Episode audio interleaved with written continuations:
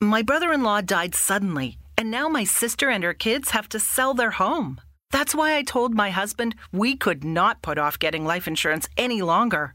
An agent offered us a 10 year, $500,000 policy for nearly $50 a month. Then we called SelectQuote. SelectQuote found us identical coverage for only $19 a month, a savings of $369 a year.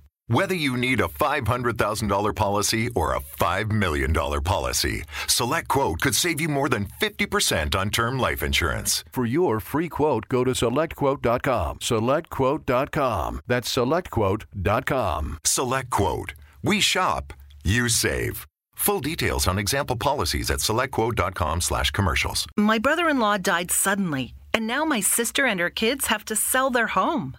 That's why I told my husband we could not put off getting life insurance any longer.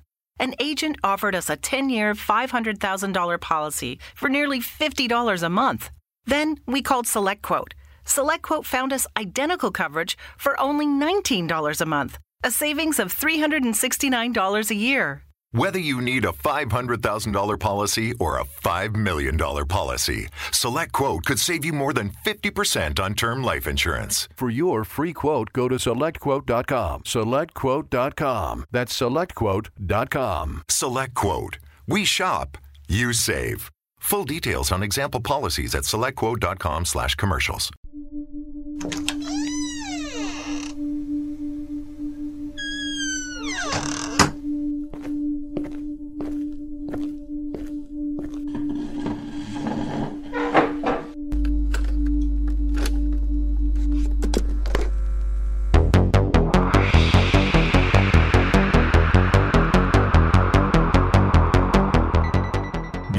A Relatos para no dormir, donde las historias más oscuras toman vida.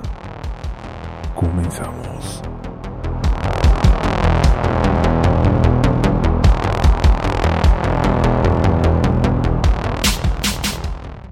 Buenas noches querida audiencia, les doy la bienvenida una vez más a Relatos para no dormir, donde las historias más oscuras toman vida. Antes de iniciar los invito a seguirnos a través de Instagram, nos encuentran como relatos-podcast. Bien, iniciemos con nuestro siguiente episodio.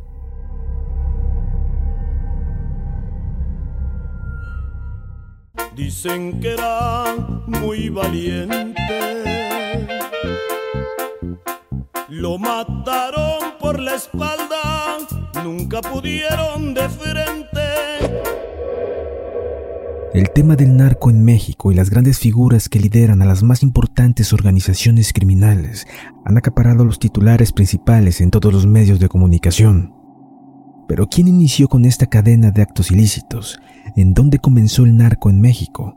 Pues para estas dos preguntas existe un hombre que marcaría un antes y un después dentro del narcotráfico en el país. Pedro Avilés Pérez, mejor conocido como León de la Sierra o Don Pedro. Don Pedro nació en 1938 en la Sierra de Durango. Organizó a los cultivadores de amapola para que produjeran goma de opio. Este material lo trasladaba de Culiacán a Mexicali. Operó en San Luis Río, Colorado, Sonora, y su territorio abarcaba el paso fronterizo de esta zona hasta Tijuana. Su negocio fue prolífico durante los años de la Segunda Guerra Mundial, pues su política de puertas abiertas respecto al tráfico de heroína, misma que no fue reconocida, ayudó a don Pedro a reforzarla.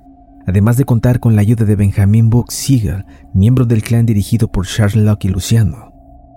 Pedro Vilés forjó su sobrenombre de León de la Sierra por ser el primer hombre en liderar un negocio en las montañas donde organizaba la siembra, el cultivo y la distribución de droga. En el círculo más cercano de Pedro Avilés estaban Miguel Félix Gallardo, quien sería el líder del cártel de Guadalajara, organización que precedería a la del Pacífico y lo apodarían el jefe de jefes. También estaba Ernesto Fonseca Carrillo, Don Neto, brazo derecho de Félix Gallardo. Manuel Salcido Usueta, el cochiloco, uno de los hombres más cercanos de Avilés Pérez, sin mencionar a Juan José Quintero Payán, Don Juanjo, quien a la larga sería cofundador del cártel de Juárez, y Pablo Acosta Villarreal, conocido como el Zorro de Ojinaga. El último en el primer círculo de León de la Sierra era Juan José Esparragosa Moreno, el Azul, uno de los fundadores del cártel de Guadalajara y posteriormente del cártel de Sinaloa. En el segundo círculo cercano de Pedro Avilés Pérez estaba Amado Carrillo, quien sería conocido como el Señor de los Cielos, fundador y líder máximo del cártel de Juárez, además de uno de los primeros junto con Félix Gallardo de vincularse con Pablo Escobar en Colombia. Asimismo estaban Rafael Caro Quintero llamado el Narco de Narcos, otro de los fundadores del cártel de Guadalajara con Doneto y el jefe de jefes. Finalmente estaba Ismael El Mayo Zambada, uno de los fundadores del cártel de Sinaloa, criminal que ha escapado de la justicia por décadas. Más abajo, laborando apenas como sembradores o sicarios, estaban Joaquín Guzmán Loera, el Chapo, su mano derecha Héctor El Güero Palma, así como los hermanos Arellano Félix y los hermanos Beltrán Leiva. El dominio de don Pedro duró poco más de dos décadas. Su figura era junto a la de don Jaime Herrera en Durango la más respetada por los políticos, militares y policías en aquella época. Avilés representó la garantía de que dos de los factores que hicieron que la interlocución entre el poder político establecido con los hombres del negocio de la droga navegara sin contratiempos. El primer factor era mantener en paz las regiones donde operaban, el segundo, hacer que el dinero circulara, generara economía y fuera factor de desarrollo en las comunidades donde no habían caminos, escuelas, luz eléctrica ni comunicaciones. Pero todo lo bueno tiene un final. Era la noche del grito de independencia cuando se suscitó el episodio que marcó el fin de una época del narco en México. Aquel 15 de septiembre de 1978 en Culiacán, un grupo de reporteros gráficos aguardaban en Palacio de Gobierno de Sinaloa el inicio de los festejos patrios, cuando por radio les llegó el reporte de un tiroteo a las afueras de la ciudad. Era por el rumbo conocido como La Y, un sitio donde topa el camino que viene de Culiacán rumbo al poblado de Tepuche y se divide en dirección a Tamazula, Durango. Hoy día en ese sitio existe un cenotafio que rememora el suceso, Aquel quiso que el grupo de fotógrafos se movilizara hacia el lugar para cubrir la noticia.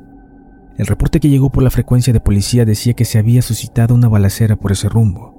Nadie sabía de quién contra quién, pero la noche mexicana en Palacio de Gobierno se alteró. Salieron en grupo hacia el sitio. Media hora después la policía les informó que se trataba de un pez grande. No imaginaron que en ese sitio había sido abatido el legendario Pedro Avilés Pérez, conocido como León de la Sierra, quien fue desarmado tanto él como a sus acompañantes y fue acribillado por la espalda.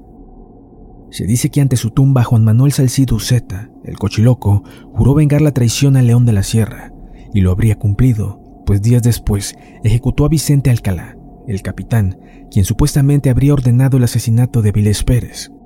Tras su muerte, Félix Gallardo, el jefe de jefes, habría tomado el control, creando así el cártel de Guadalajara.